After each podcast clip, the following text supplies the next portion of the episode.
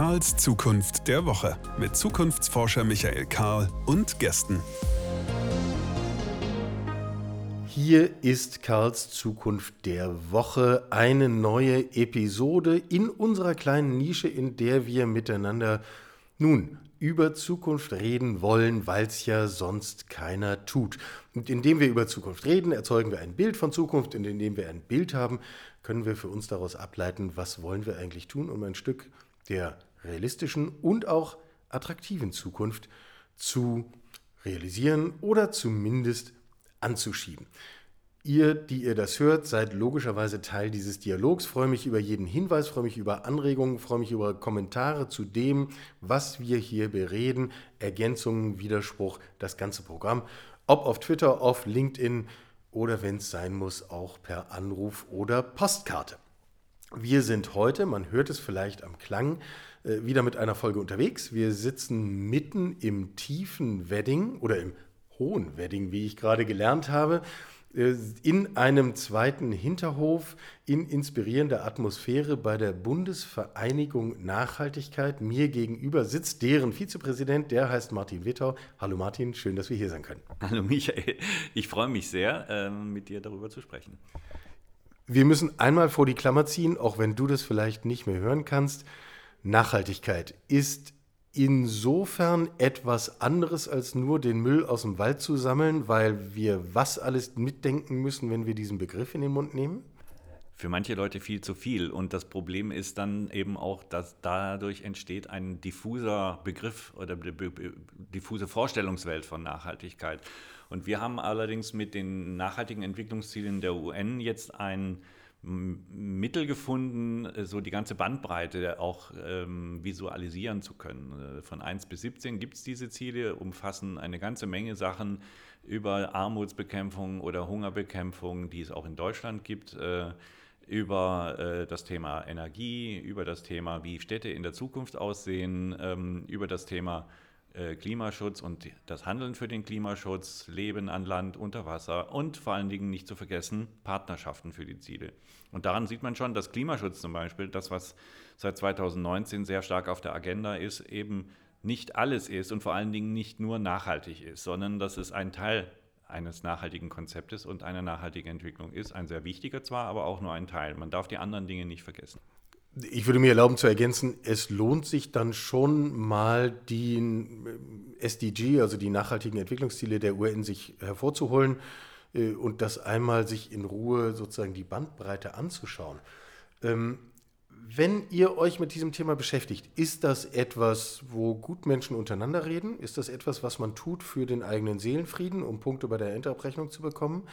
Oder wie, wie können wir das auch zusammenbringen mit einer nachhaltigen, sprich substanziellen Entwicklung unserer Gesellschaft oder gar einer unternehmerischen Entwicklung.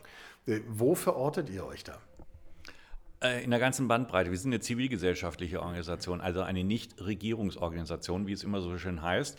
Und ähm, ja, um Karma-Punkte zu sammeln, ist es eigentlich wirklich ein gutes Thema. Wir machen das Ganze ehrenamtlich ähm, äh, und das seit acht Jahren, also seit 2013, als dieser große Hype um Nachhaltigkeit ge äh, ge gezogen hat. Ähm, wir erleben ganz häufig, äh, dass äh, gerade in der Wirtschaft ein, ein, eine große Fragezeichen dahingehend bestehen, was heißt denn das überhaupt für mich? Nachhaltigkeit wird in der Wirtschaft ganz häufig mit einem Begriff von Ewigkeit verbunden, also von lang andauernden Zyklen auf jeden Fall oder am besten immer so dauernden Zyklen, ähm, während Nachhaltigkeit aus der Perspektive unserer äh, zivilgesellschaftlichen Arbeit eben schon aus dem herauskommt, was äh, Karl von Karlowitz 1713 mit seinem Buch über die Waldwirtschaft geschrieben hat und da den Begriff eingeführt hat, nämlich mit etwas umzugehen, ähm, das lange braucht, um reif zu sein, ähm, auf der einen Seite, etwas in Gang zu setzen, das ist ein, ein, ein, ein Thema, das man ganz häufig vergisst, etwas in Gang zu setzen, von dem man im Zweifel selber gar nichts mehr hat. Weil so ein Baum, bis der gewachsen ist, das erlebt nicht jeder. Zumindest zur damaligen Zeit hat es nicht jeder erlebt, bis der dann geerntet worden konnte. Und ähm, das hat äh, durchaus was mit Altruismus zu tun. Aber natürlich ist Nachhaltigkeit nicht, äh, wenn man gerade mal auf der sozialen Ebene schaut, der, erschöpft sich nicht darin, und da ist auch CSR immer falsch verstanden, es erschöpft sich nicht darin, einen Fußballclub zu sponsern mit Trikots, sondern es, äh, das ist, ist eine weitaus größere Dimension, die äh, von den Arbeitsbedingungen, menschenwürdige Arbeit ist zum Beispiel ein großes Thema in den nachhaltigen Entwicklungszielen, bis hin zu ähm, der Einbeziehung von Mitarbeitenden in die Unternehmensstrategie, die Gewinnbeteiligung, also partizipative Themen. Ähm, das sind alles solche großen Sachen. Und ich meine, wir haben unser Nachhaltigkeitsmodell ein bisschen erweitert als das, was man bisher kennt. Man kennt die Drei-Säulen-Theorie, das, das sind die sozialen Aspekte, die ökologischen Aspekte, die wirtschaftlichen Aspekte. Das sind aber Zielvorstellungen und die sind mhm. sehr statisch. Ähm, auf der anderen Seite ist es ja ähm, der Begriff der nachhaltigen Entwicklung, der auch durch die UNO äh, schon seit längerer Zeit eingeführt worden ist. Ähm, und Entwicklung heißt, den Menschen einzubeziehen. Und wenn man den Menschen einbezieht, dann ist Partizipation natürlich eine der Grundbau oder überhaupt der Grundbaustein. Das andere ist, Menschen handeln. Und äh, bei Handlung äh, ist es ganz häufig so, dass kulturelle Einflüsse Handlung bestimmen oder Verhalten bestimmen. Und deswegen ist Kultur auch ein ganz großer Treiber von nachhaltiger Entwicklung. Lange, lange Jahre total außer Acht gelassen. Jetzt kommt es langsam. Und was wir so an die Spitze äh, des Ganzen gesetzt haben, ist das, was Natur uns eigentlich äh, schon immer vorgemacht hat, nämlich den Ausgleich irgendwo herzubekommen. Also wenn irgendwo zum Beispiel, wenn man jetzt den Waldbrand in Portugal anschaut, der vor ein paar Jahren gewesen ist, heute wachsen da wieder Bäume. Wie kommen die da hin? Wie schafft es Natur, also den Ausgleich wiederherzustellen? Und äh, das sind solche Sachen, also wir reden nicht von Gleichgewicht, weil das ist auch Stillstand, wir reden von Gleichgewichtsorientierung, also ist auch das die, also im Grunde Balance, äh, Balance, genau. Balance müsste doch das, das ist ein, ein, äh, ich, ich ähm, möchte es mal ganz nach oben ziehen. Das ist ein universales ähm, Element. Äh, die Planeten kreisen um die Sonne, die Sonne um die Milchstraße und was weiß ich. Alles zerrt und äh, also die Kräfte wirken und walten, aber alles bleibt irgendwo im Lot. Und äh, darum geht es letztlich. So, jetzt sind wir auf einer ziemlich hohen Flughöhe angekommen, wenn ich das äh, kurz widerspiegeln darf wenn ich mir anschaue, was unsere gesellschaftliche Diskussion bestimmt, dann gibt es doch ein Spannungsverhältnis zwischen all denen, die aus meiner Sicht nachvollziehbar für viel mehr Klimaschutz streiten und denen, die sagen, wir müssen eigentlich in, äh, im Kontext von Nachhaltigkeit denken, wirtschaften, arbeiten. Ist das auch ein Konkurrenzverhältnis? Ich glaube nicht, dass es ein Konkurrenzverhältnis ist. Es ist eher eine, eine Sache der Wahrnehmung. Und ähm, natürlich hat Nachhaltigkeit auch was mit langen Zeiträumen zu tun. Ähm, ein Unternehmen sollte aber per se nachhaltig sein im Sinne, da, äh, im Sinne dessen, dass natürlich geguckt wird, wo kriege ich denn meine Waren her und wie kriege ich sie immer wieder her. Ich brauche sie ja.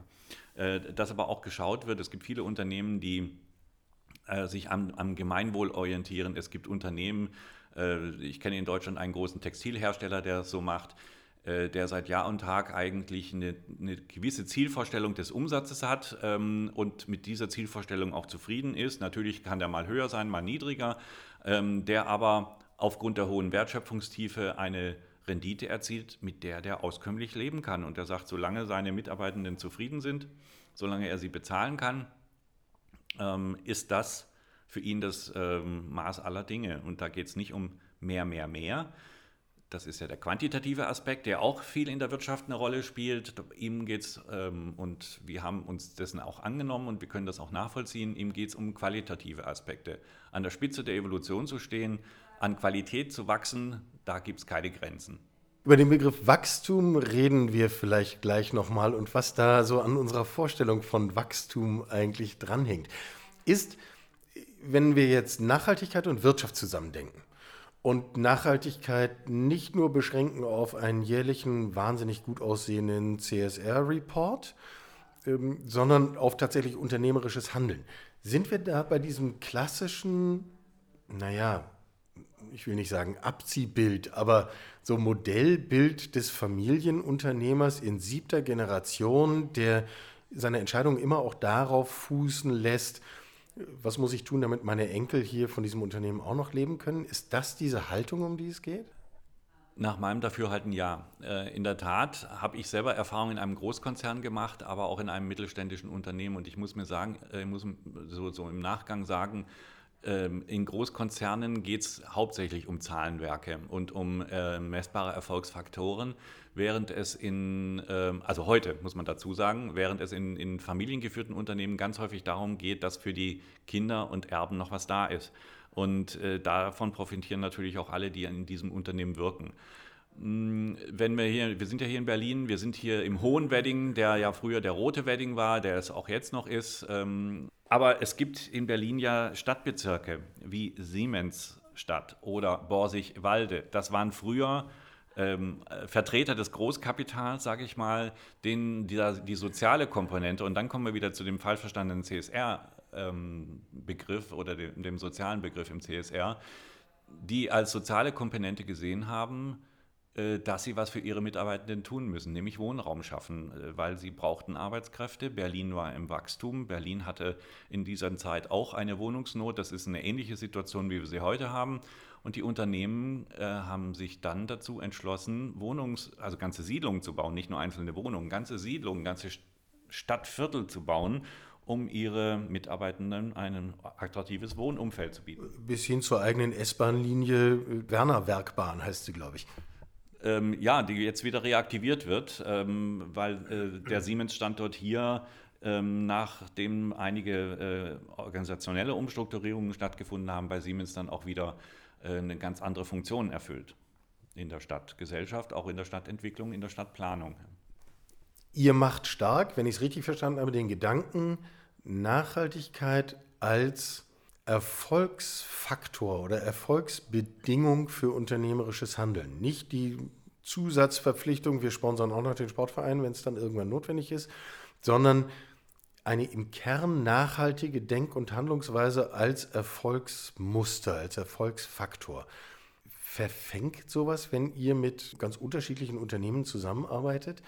Oder wie groß ist dieser Graben, den ihr zu überbrücken habt?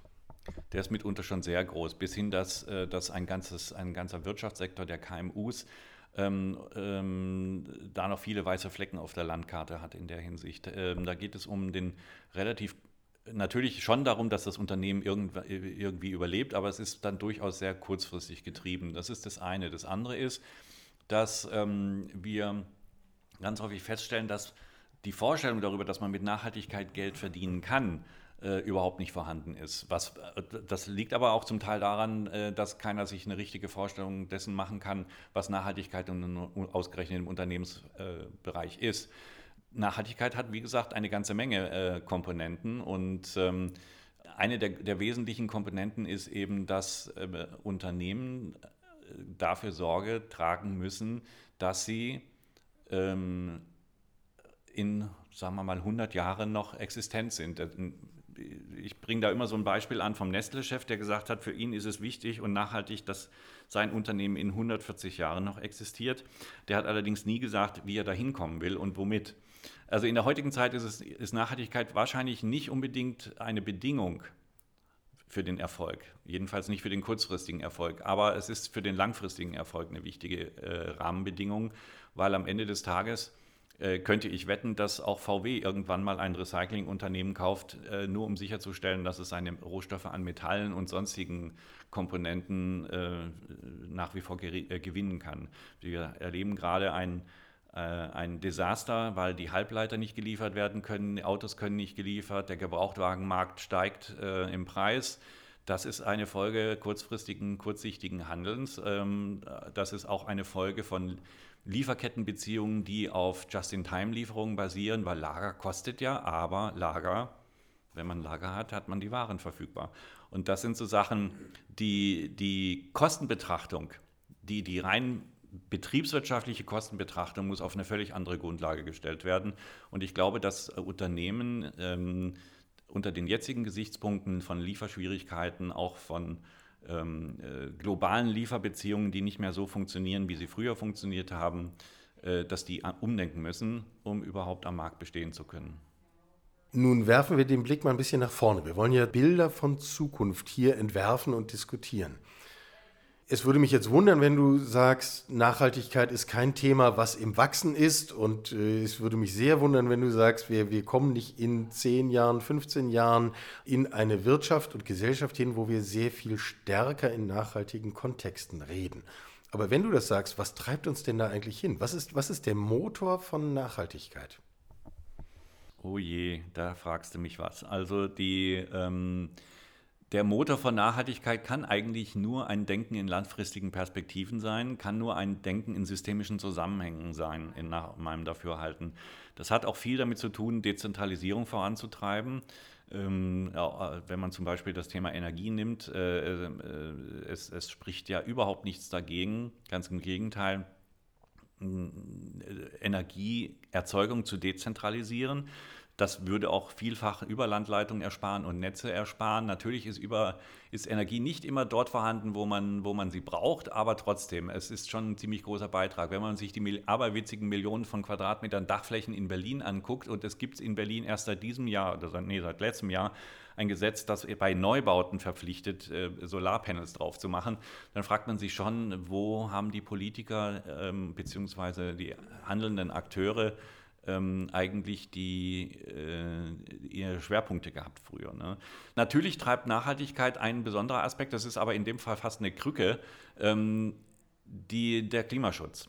Also die zentrale menschheitsexistenzielle Frage, die durch den Klimaschutz aufgeworfen wird, wenn es heißer wird, wenn es äh, ähm, äh, wenn die Wetterverhältnisse andere sind, äh, dann ist das ein, ein zentraler Treiber, ähm, der Nachhaltigkeit natürlich mitbefördert, ähm, weil man sich auf andere Produktionsmodelle umstellen äh, muss, weil man sich auf andere Materialien umstellen muss, die weniger CO2 emittierend sind. Ich meine, die Stahlindustrie es gibt zwei große Stahlkonzerne in Deutschland, die daran schon arbeiten, wie ähm, der Stahl, wie ein grüner Stahl produziert werden kann, also einer, der CO2-frei produziert wird, und zwar schon im Produktionsprozess und nicht erst dann, dass man es hinterher rausfiltert. Dann ist das äh, für mich, und das funktioniert, das ist nur noch eine Frage des, des Preises, dann ist das für mich eine, äh, äh kein Argument mehr zu sagen, hey, das geht nicht. Wenn die das können, können das alle. Und äh, so einfach ist es eigentlich im, Prinzip. Ähm, wir hatten neulich hier ein, ein, Gespräch mit dem Hauptgeschäftsführer von Plastics Europe äh, der, für, die, für Deutschland und Mitteleuropa und der äh, hat einen zentralen Punkt gesagt. Ähm, Kunststoffindustrie ist ja so ein, so ein großer, wie sag mal, ähm, Diskussionsbereich. Äh, der hat einen wichtigen Punkt gesagt. Auf der einen Seite verdienen die sich gerade dumm und dusselig, man kann sich das gar nicht vorstellen. Und auf der anderen Seite äh, äh wollen, wollen sie deswegen auf dieser Welle mitschwimmen, äh, solange wie es irgendwie geht. Die dritte Seite ist aber, dass wir sowohl die Technologien und durch, das, durch die guten Umsätze natürlich auch das Geld haben, um theoretisch fossile äh, Grundstoffe ähm, durch andere zu ersetzen. Er nennt das Dekarbonisierung der Kunststoffindustrie. Und ähm, das Einzige, warum es nicht geht, ist, es gibt den Willen dazu nicht und die Entschlossenheit. Und das merkt man vielfach in der Wirtschaft, das merkt man ganz häufig in der Politik, wobei ich zugunsten der Wirtschaft sagen muss, dass die in mancher Hinsicht schon weiter ist als die Politik. Aber wenn wir jetzt davon ausgehen, dass ein solches nachhaltiges Gedankengut oder solche Denkmuster äh, bedeutsamer werden, prominenter werden in den kommenden Jahren, wie kommen wir dahin? Was treibt diesen Willen, wenn es doch an diesem Willen hängt? Von alleine passiert da doch nichts. Wohl wahr. Also es braucht natürlich auch im Unternehmen Menschen, die das vorantreiben. Und ähm, äh, ich, wir, wir hosten auch äh, ein kleines Chapter von Fridays for Future, das sind die sogenannten Azubis for Future. Ähm, und wir sehen die Azubis, also die Auszubildenden, als einen großen äh, Treiber äh, nachhaltiger äh, Unternehmenskultur, ähm, weil das sind meistens Jugendliche, gerade so in dem letzten und dem vorletzten Jahr, die noch auf der Straße, als sie in die Schule gegangen sind, äh, demonstriert haben für den Klimaschutz, äh, die jetzt auch sehen, dass ihre Demonstrationen noch nicht ausreichend genug sind, die aber jetzt in ein berufliches Umfeld kommen, im, im, in einer großen Zahl, in der das noch nicht so eine Rolle spielt. Äh, deswegen ist das Thema Ausbildung, Berufsausbildung ein ganz entscheidender Faktor an der ganzen Sache. Natürlich sind es aber auch die Mitarbeitenden im Unternehmen. Äh, viele haben da Ideen, viele stoßen allerdings gerade in, in sehr hierarchisch äh, strukturierten Unternehmenskontexten auf, an ihre Grenzen. Wenn die Vorgesetzten oder gar der Chef überhaupt oder die Chefin nicht mitmachen, ähm, dann nützt das Ganze ja nichts. Das bedeutet, man muss dann Überzeugungsarbeit leisten und ähm, ähm, wir beschäftigen uns sehr stark mit der Berufsbildung für nachhaltige Entwicklung. Das ist ein neuer Zweig der Berufsbildung die sogenannten Standardberufsbildpositionen, die eigentlich für alle Berufsfelder 300, weiß ich nicht, 30 in Deutschland gelten, ähm, Crossover, die sind, die sehen jetzt Nachhaltigkeit tatsächlich als ein verpflichtendes Element vor, sodass das in der Berufsschule, in den Lernkontexten, aber auch in den Betrieben äh, untergebracht werden müssen. Und daran arbeiten wir. Wir haben ein ein Weiterbildungskonzept entwickelt, ähm, vor einiger Zeit schon mit, äh, mit Unterstützung des Bundesforschungsministeriums, des Bildungsministeriums. Und ähm, das geht jetzt auf die Straße mit äh, Unternehmenspartnern. Und ähm, da sehen wir, äh, das ist konzipiert für Ausbildungspersonal in Betrieben, also für die Gegenseite, also für diejenigen, auf die die Auszubildenden als allererste treffen ähm, und mit denen sie die nächsten zwei, drei Jahre zu tun haben. Und äh, wir haben die Erfahrung gemacht, dass da ein besonderer Bedarf besteht Kompetenzen und Kapazitäten auszubilden. Und das endet mit, mit, mit, mit äh, einem Titel, der nennt sich Fachkraftausbildung für nachhaltige Entwicklung, um natürlich auch klarzumachen, um was es im Wesentlichen geht. Und dass ähm, ähm, Fachkräfte für Ausbildung für nachhaltige Entwicklung das Unternehmen ähm, auf der Ebene auch ziemlich weiterbilden. Denn äh, die Auszubildenden, machen wir uns nichts vor, sind diejenigen, die in, in fünf bis zehn Jahren, also bis 2030, solange gelten die nachhaltigen Entwicklungsziele auch, bis zu dieser Zeit zu Expertinnen und Experten ihres Fachgebiets werden und ähm, einen Mindset mitbringen, der dann auch ein Unternehmen ähm, auf, eine Nachhaltigkeits-, auf einen nachhaltigen Transformationspfad bringt. Das ist natürlich nicht von heute auf morgen, aber es ist immerhin ein Weg. Das heißt, es ist im Grunde so eine Art Graswurzelbewegung, oder? Also ihr versucht den Gedanken in der Breite zu einzupflanzen, auf dass er dann möglichst weit nach oben wächst. Ist das die Strategie dahinter? Ich denke, du hast es auf den Punkt gebracht, ja. Also äh, und, und das ist also nicht undercover, aber es ist tatsächlich sehr subtil. Ähm, und am Anfang muss man auch sagen, ähm, es, es gibt ja Zehntausende von Ausbilderinnen und Ausbildern in Deutschland. Das heißt, der Personenkreis ist relativ groß. Ähm, aber was wir halt äh, auch erreichen wollen, ist, dass die mit ihren Auszubildenden arbeiten ähm, an einem äh, betriebsinternen Projekt, der, um, um auch dort mal ein Augenmerk darauf zu richten, wie, äh, wie die betrieblichen Abläufe sind, wie die Produktionsprozesse sind, wie die Lieferketten zusammenhängen. Ähm, äh, und ich meine, gerade das Beispiel Lieferketten, wir haben jetzt das neue Lieferkettengesetz, zeigt, äh, dass da wirklich äh, Musik drin ist. Denn wenn jeder, jedes Unternehmen das in einer Lieferkette steckt, für den Bereich davor, den unmittelbaren und für den unmittelbaren Bereich danach Verantwortung übernimmt. Und das ist ein zentraler Punkt, Verantwortung übernimmt. Und das jeder macht, äh, dann glaube ich, äh, sind wir auf dem besten Wege in eine äh, nachhaltig transformierte Wirtschaft. Wenn ich aus meiner Sicht die Puzzlesteine zusammensetze, du sagst, nachhaltiges Denken ist ein Weg zu unternehmerischem Erfolg und lohnt sich allein deswegen, nicht nur wegen der Kammerpunkte. Gleichzeitig haben wir hier in diesem Podcast oft diskutiert, auch in Publikationen, Analysen immer wieder äh, uns die Frage gestellt, was kommt eigentlich auf uns als Gesellschaft zu, die wir demografisch bedingt in den kommenden Jahren eine massive Lücke entwickeln werden zwischen dem Bedarf an Arbeitskraft und den Menschen, die vorhanden sind, die überhaupt arbeiten können. Das heißt, wir werden es in den kommenden Jahren vielfach mit Unternehmen zu tun haben, die jeden Tag in größerem Umfang Stellen nicht besetzt haben, weil einfach die Menschen nicht da sind. Gehe ich fehl in der Annahme, man müsste diese Puzzlesteine doch so zusammensetzen können, dass sich eine nachhaltige Unternehmensstrategie gerade in dieser Hinsicht als sehr erfolgversprechend darstellt. Ich stelle mich nachhaltig auf, um attraktiv für Menschen zu sein, um damit auch erfolgreich substanziell wirtschaften zu können. Oder habe ich jetzt zu schlicht gedacht? Nö, das ist schon richtig. Wir haben, währenddem wir unsere äh, Weiterbildung entwickelt hatten, auch Pilot-Weiterbildungen ähm, durchgeführt und hatten Unternehmen dabei, die sich genau, die auch genau vor dieser Stra äh, Frage standen. Wie kriegen wir, wie sichern wir, und das ist eine Frage der Nachhaltigkeit auch im Unternehmens, in der Unternehmenskultur, wie sichern wir denn unsere Fachkräfte?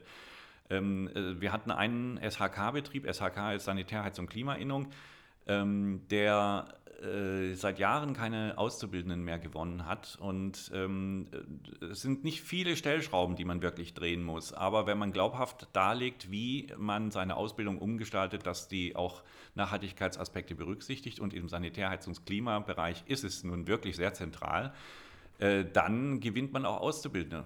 Er hat einen Auszubildenden gewonnen. Also wir haben den Proof of äh, Kompetenz sozusagen damit äh, betrieben, dass wir gezeigt haben, dass damit äh, Fachkräftemangel ähm, ausgeglichen werden kann. Das ist möglicherweise aber auch nicht immer so. Es war jetzt ein Unternehmen im Harz, das ist eine sehr strukturschwache Region. Aber wir erleben auch ähm, ähm, ein Unternehmen, hatte ich äh, vor zwei Wochen ein Unternehmen, eine Kunststoffindustrie in, in der Lausitz, mit einem mit den beiden dort gesprochen, und wie gesagt, die Kunststoffindustrie äh, verdient sich gerade dumm und dämlich, aber äh, der limitierende Faktor ist tatsächlich, die, haben, die könnten viel mehr Umsatz machen, die könnten viel mehr Wertschöpfung in der Region erzeugen, wenn sie die Leute hätten, die da arbeiten könnten. Und die haben sie nicht, weil das Wegzugsregionen sind. Das heißt, man muss auch darüber nachdenken, und das ist auch eine Frage der Nachhaltigkeit, wie kann man solche Regionen äh, attraktiv machen, dass, sie, dass, sie, dass die Wertschöpfung, die da überhaupt möglich wäre, theoretisch auch tatsächlich eintritt. Und äh, das hat äh, nicht zuletzt auch politische Auswirkungen. Das heißt also, wir reden nicht nur über ein unternehmerisches Konzept, sondern im Grunde würden wir ganze Regionalstrategien denken wollen. Und bevor es alle Regionen machen, diejenigen, die ersten fünf, die es jetzt machen, die können die Früchte noch ernten. Ist das die Botschaft? Oh, ich glaube, das bleibt nicht bei den ersten fünf. Also äh, die Früchte ernten kann man, kann man wirklich noch lang. Ähm, äh, äh, es ist jetzt zum Beispiel an uns herangetragen worden, äh, dass ähm, also dort, wo die Überschwemmungsregionen jetzt im Sommer waren, vor allen Dingen im Ahrtal, äh, da muss ja alles quasi von Grund auf neu aufgestellt werden. Und ähm, die Überlegung ist natürlich da, wie kann man das nachhaltig machen. Das wäre ein fantastisches ähm, äh, Modellfeld, so eins gibt es sonst nie wieder, indem man, ähm, ja, vielleicht gibt es sie in ein paar Jahren wieder, weil die Fluten ja nicht weniger werden wahrscheinlich, aber äh, es ist jedenfalls im Moment so, dass es einzigartig, eine einzigartige Voraussetzung dafür ist, solche äh, Planung oder der, den, den, Neuaufbau ganzer Gemeinden auf eine völlig andere Grundlage zu stellen, auch übrigens Planungsprozesse ähm, äh, auf eine völlig andere Grundlage zu stellen im, oder Genehmigungsprozesse im, äh, in, der, in der öffentlichen Verwaltung, äh, um äh, hier schnell zu vernünftigen Lösungen zu kommen, die die Menschen einschließt. Denn diejenigen, die dort leben und äh, sich das zutrauen, das auch wieder aufzubauen, äh, die müssen eine Vorstellung darüber gewinnen, und das, da glaube ich, schließt sich der Kreis auch zur, zur Zukunftsgestaltung. Die müssen die Vorstellung darüber gewinnen, wie soll es denn da aussehen und wie kann man es machen. Und äh, dann äh, ist es ein Modell, eine Blaupause praktisch für jede Region, die äh, von künftigen Wetterereignissen betroffen wird. Und das muss ja nicht unbedingt eine Flut sein, das kann ja auch ein Tornado in Kiel sein. Oder eine Dürre in Brandenburg oder, oder, oder, oder. Also ich meine, die, die genau. Liste der Themen ist ja leider, muss man sagen, in den kommenden Jahren mutmaßlich eher länger als kürzer. Äh, wenn man dir zuhört, dann geht es ja ganz offensichtlich nicht nur darum, geht es euch nicht nur darum, ähm, ein Partikularthema Nachhaltigkeit voranzutreiben, sondern eigentlich den großen Wurf zu wagen. Das ist ein Gedanke, der mir außerordentlich gut gefällt. Insofern, allein deswegen hatte ich Vergnügen bei diesem Gespräch. Martin Wittau, Vizepräsident Bundesvereinigung Nachhaltigkeit. Ich danke dir für deine Zeit. Ich danke dir. Sie hörten Karls Zukunft der Woche, ein Podcast aus dem Karl Institute for Human Future.